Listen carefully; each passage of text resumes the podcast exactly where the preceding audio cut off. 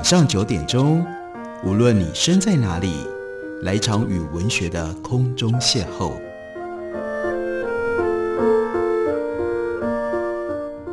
杨照谈书，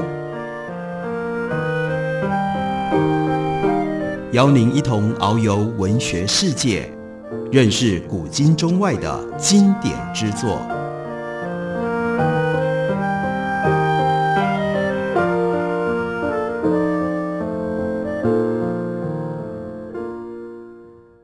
各位听众朋友，大家好，欢迎收听杨照谈书。本节目以台北广播电台 FM 九三点一，每个星期一到星期五晚上九点为大家播出。我是杨照。在今天的节目当中，要为大家介绍的，这是文化部文资局和蔚蓝文化出版公司共同联合出版的《历史上的刺猬岛》。历史上刺猬岛指的是台湾。为什么要把台湾称之为刺猬岛呢？这本书的副标题呈现的比较清楚一点。这是要为我们介绍全台十四处战争与军事遗构国定古迹，有这些战争跟军事的遗迹，就提醒我们，台湾因为特殊的地理位置，再加上特殊的历史遭遇，因而经常必须要建构起对外防御的工事。这些工事，它背后都有非常丰富的历史故事。在书里面收录了朱宥勋所写的一篇发生与未曾发生的历史现场——清法战争当中的炮台。在这篇文章里面，介绍了二沙湾炮台、沪尾炮台、西屿西台和西屿东台，这都和当时的中法战争有着密切的关系。一八八四年，台湾爆发了一场和台湾一点关系都没有的战争。相较于此前真的在台湾极为活跃的海盗和民变，以及真的发生族群冲突的牡丹社事件，这场侵法战争从头到尾就是远在万里之外的一群政治人物搞出来的事故。台湾人什么都没有做，突然就被强大的法国远东舰队攻击封锁，并且在长达数个月的对峙之后，又像什么都没发生一样。烟消云散，徒留对战双方大量的尸体，以及几座至今仍能够供人凭吊的炮台，那就是基隆的二沙湾炮台、淡水的护尾炮台，还有澎湖的西屿西台、西屿东台。为什么法国人会突然决定要打台湾呢？一切的起因竟然是从越南开始的。十九世纪下半叶，法国希望像其他欧洲强国一样，在海外拓展自己的殖民地。在亚洲，他们盯上的目标是越南。越南此前是清朝的保护国，面对法国的步步紧逼，清朝自然必须出兵协防。因此，清法两国就开始了一连串打打谈谈的过程。到了一八八四年，清朝代表李鸿章和法国代表福禄诺签订了所谓的礼服协定。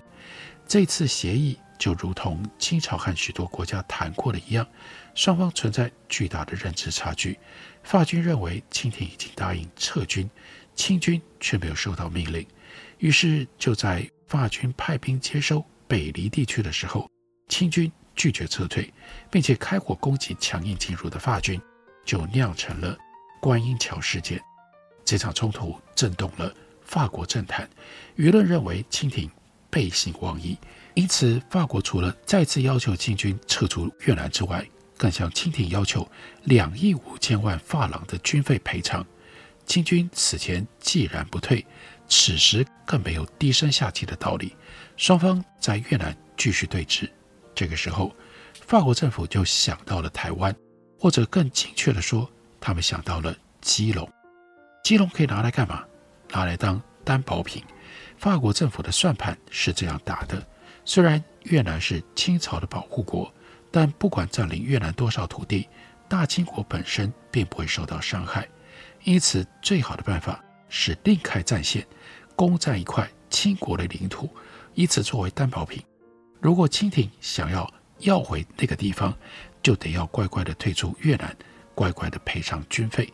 如果清廷拒绝妥协，那这块担保品。也要具有战略的价值，可以让法国持续在亚洲发挥影响力。根据法国人的调查，基隆是一处很合适的担保品。它的本身是优良的港口，而且出产煤矿。煤炭是当时战舰的燃料。如果能够占领这个产煤的港口，法国舰队就有了立足之地。向西能够威胁到福州，向北甚至能够攻打天津，整个中国东南沿海，他们就能够横行无阻了。更棒的是，基隆的守备还很薄弱。在战争爆发之前，清廷已经注意到台湾的军事地位重要，容易引起各国的觊觎，因此清廷派遣刘遨来担任台湾兵备道，负责加强台湾的防御能力。然而，刘遨的施政重心却放在南台湾，对北台湾的注意力有限。这个选择不是不能理解，毕竟当时台湾的精华区在南部，台北府城还刚刚开始筹建而已。在一八八四年战争爆发前夕，全台湾清军一共有四十营的兵力，其中北台湾只布置了九个营。依照当时的战区规划，北台湾包含了现在新竹、桃园、双北、宜兰的防务，区区九个营，不到三千兵力的守军，自然是非常脆弱的。在这样的背景底下，台湾人如雷贯耳的刘铭传被加派到台湾来。进驻台北，主持北台湾的防务，以便对抗法国。刘铭传一上任，就开始勘察基隆、淡水等地的防御设施，其中就包括了赶工修筑各个炮台。然而，法军并没有给刘铭传太多的时间，他才到任一个多月，法军就开始炮轰基隆，开始了侵法战争当中的台湾战线。一八八四年八月五日，法国海军少将。李士贝斯，他率领三艘战舰抵达基隆港。根据法军事先收集的情报，基隆港已经进入防御状态，共有顶式各炮台、仙洞炮台、百米瓮炮台这三座炮台，以及一座二沙湾附近的小炮堡。其中，百米瓮炮台就位于现今的市定古迹光华炮台的地方，而最后那座小炮堡则距离今天的古迹。二沙湾炮台，也就是著名的海门天险的地方，很近。法军观察局势，认为只有比较新的顶式各炮台具有威胁性，其他炮台的火力都不足以忧虑。于是就在八月五日，三艘战舰分别进入战斗位置，两艘较大的两艘较大的战舰从炮台的射程外开火，一艘比较小的炮舰则深入港内，从侧面威胁。各个炮台，在此我们可以看到侵法战争期间不断上演的画面。清朝守将花了极大的力气修建炮台，但实际开战的时候，这些炮台几乎无法威胁到法军战舰。他们往往在一天当中，甚至只是几个小时内就被摧毁，或者被轰炸到守军必须撤退的地步。之所以如此，最关键的原因是炮台不会动，但战舰会动了，台湾守军并没有任何足以阻挡法军的战舰，因此法军从一开始就拥有完整的制海权，得以在海面上来去自如。而陆地上的炮台虽然看似能够控扼各个水道，实际上只要炮座固定不动，其射击范围必有限制，必有死角。如此一来，法军只要事先侦查各个炮台的位置、配备的火炮数量跟规格。就能够轻易将战舰布置到最佳的位置，从而极有效率地去摧毁这些炮跟炮台。基隆的各个炮台如此，淡水、澎湖，乃至于拥有南洋舰队的福州也不例外。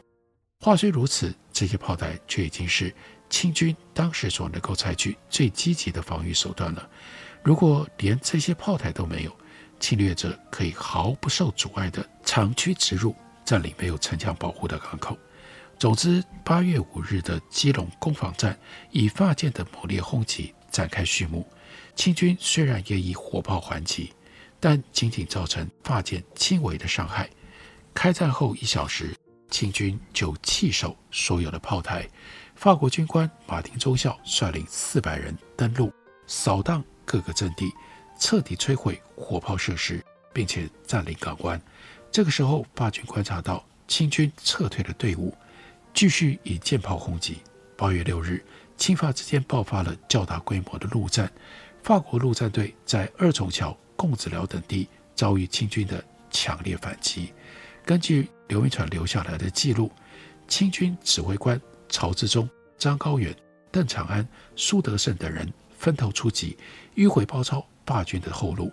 法方则记录了陆战队被两千五百名以上的清军重重包围的战况。考虑到登陆兵力不足以长久守住战线，法军决定杀出血路，撤回到舰上。第一次的基隆攻防战大致就以法军战术胜利，但无法站稳脚跟而告一段落。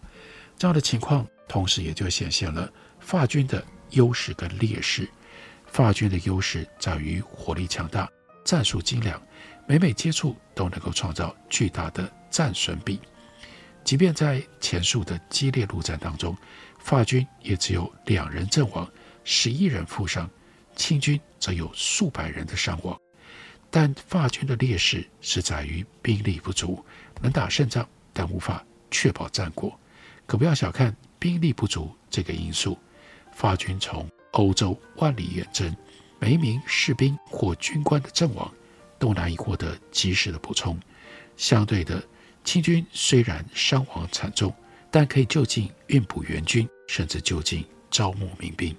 只要战事一拖长，法军就会陷入极为不利的局面。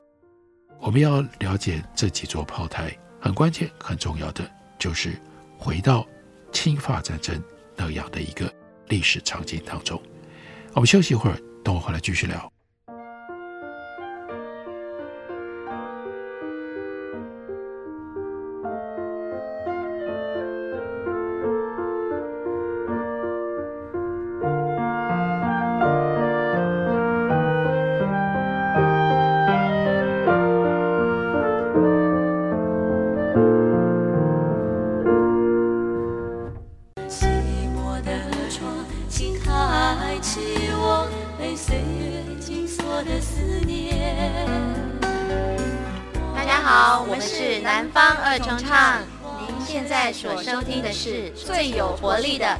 北广播电台，FM 九三点一，AM 一一三四。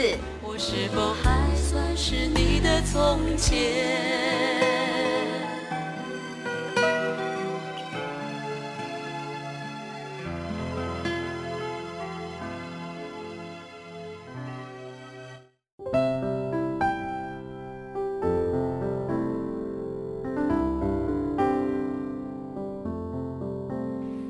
见台北的身影，拥有颗热情的心，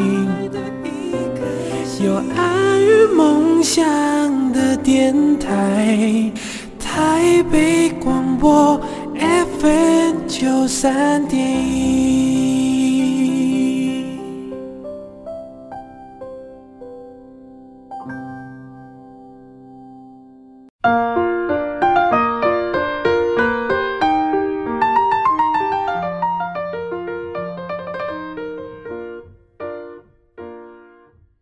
感谢您继续收听《杨照谈书》。本节目以台北广播电台 FM 九三点一，每个星期一到星期五晚上九点为大家播出到九点半。今天为大家介绍的这本书是文化部文资局和未来文化出版公司联合出版，书名叫做《历史上的刺猬岛》。我们随着这本书里面的这篇由朱宥勋所写的《发生与未曾发生的历史现场：侵法战争中的炮台》，我们来继续看在侵法战争当中。重要的一场战役——淡水之役，它是发生在台湾少数成功击退外敌的一次战役。即便从清朝的角度来看，也是唯一一次在自家领土击败西方列强的战役。也因此，淡水战役更衍生出许多富有传奇色彩的译文。淡水战役中表现最亮眼的角色，当属孙开华。在许多历史学家的笔下，刘铭传与孙开华在清法战争中的表现可以说是有云泥之别。刘铭传弃守基隆，虽然有他战略上的主张，但也传出他本人打算开溜的丢脸记录。根据当时住在淡水的英国商人 John Todd，他在《泡茶走稀饭》，他在《清法战争台湾外记》这本书的记录，刘铭传带着一千名士兵逃到艋舺。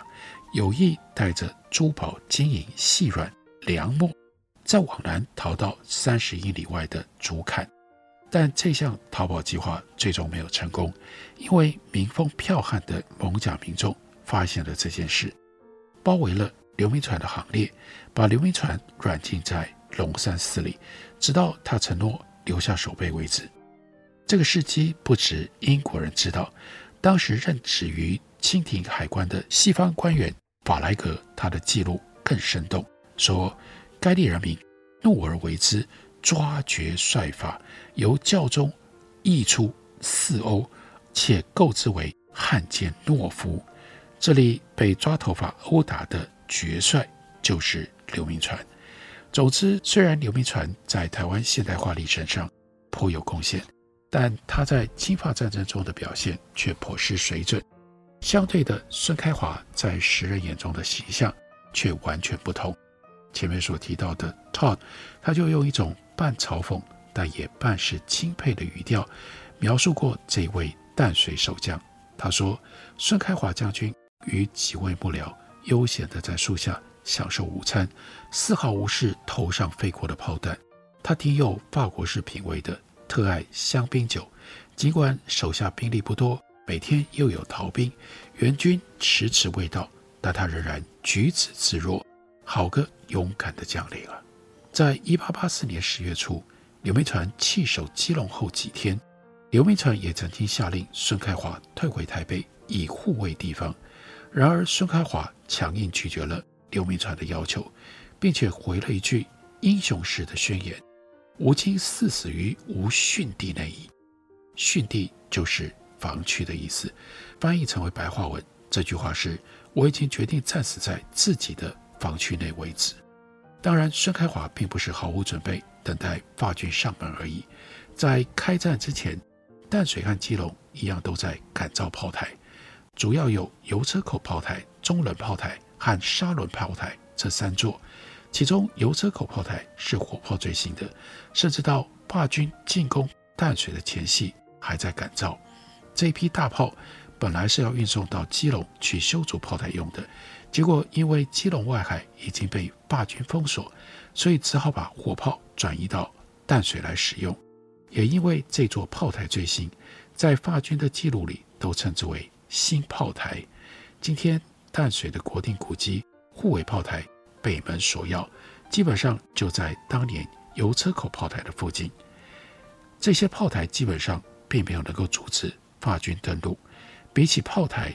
淡水更增添了一系列基隆所没有的水面下防御措施。孙开华聚集了一批帆船，在船上塞满了石块之后，将之凿成，以沉石塞港作为防御的手段。当港湾里堆满了沉船，一不小心就会让船搁浅触伤，法军战舰就没有办法随意进出了。除此之外，孙开华在港湾内布置了十枚水雷，透过引线。牵到岸上的守军，可以在法军船只经过的时候引爆。在这种局面下，法军只好斥巨资雇佣了一名英籍的临港人 Bentley，由他来引导法舰行驶。这位 Bentley 可以说是清法战争当中最大的赢家。他之前是任职于清廷治下的基隆港和淡水港，然后呢背叛了清廷，在法军这里领到了巨额的报酬。真的是左右逢源。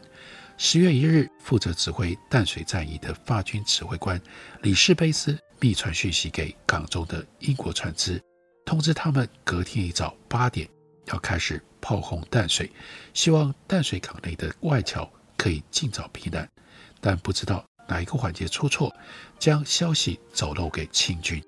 十月二日清早六点四十五分，清军。先声夺人，率先以炮台轰击法军战舰。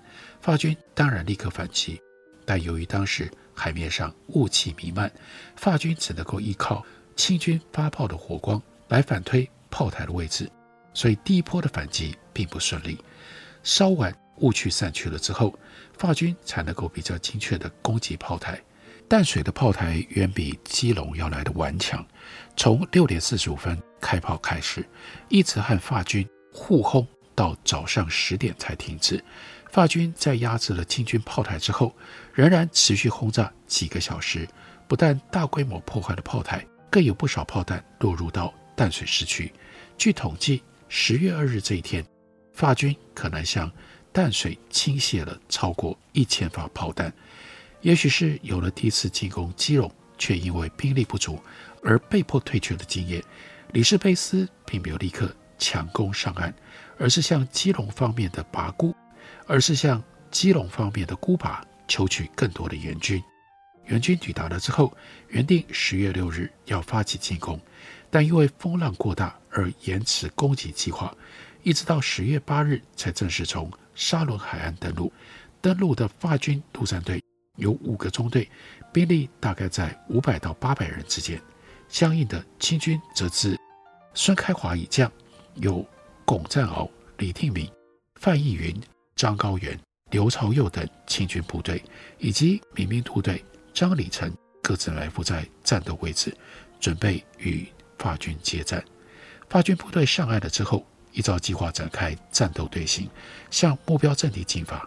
然而上岸不久，法军就走入了一片充满零头和黄金的密林之中，阵型因而散乱，只能各自往新炮台前进。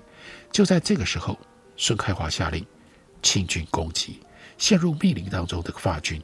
于是展开了近距离的白刃战，法军在地形不利的情况底下迎击，但终究因为耗尽弹药无力推进而被迫撤退。最终，法军在舰炮的掩护下退回海上，此后未曾再踏上淡水的海岸。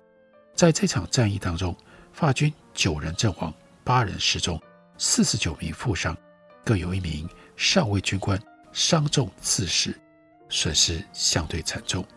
这是一场难得的胜利，也因此衍生了种种夸大不实，但颇能显示淡水军民振奋之情的传说。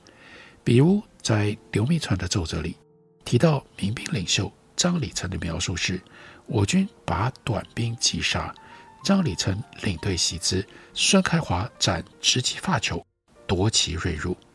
与法军自己的统计对照，这说法已经不无碰红之处了。而到了《清派类钞》这样的野史著作里，张礼成的形象就更加夸张了。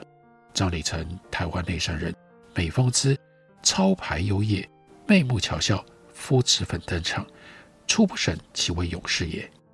光绪已有，罢人攻台北，观察李某以刘醒山中成名，便土兵拒敌，张乌蛇所业应选，李呼张小子曰：阿火。汝胡解兵事，张慷慨言之，或生长时间，不欲变不是为昔人奴也。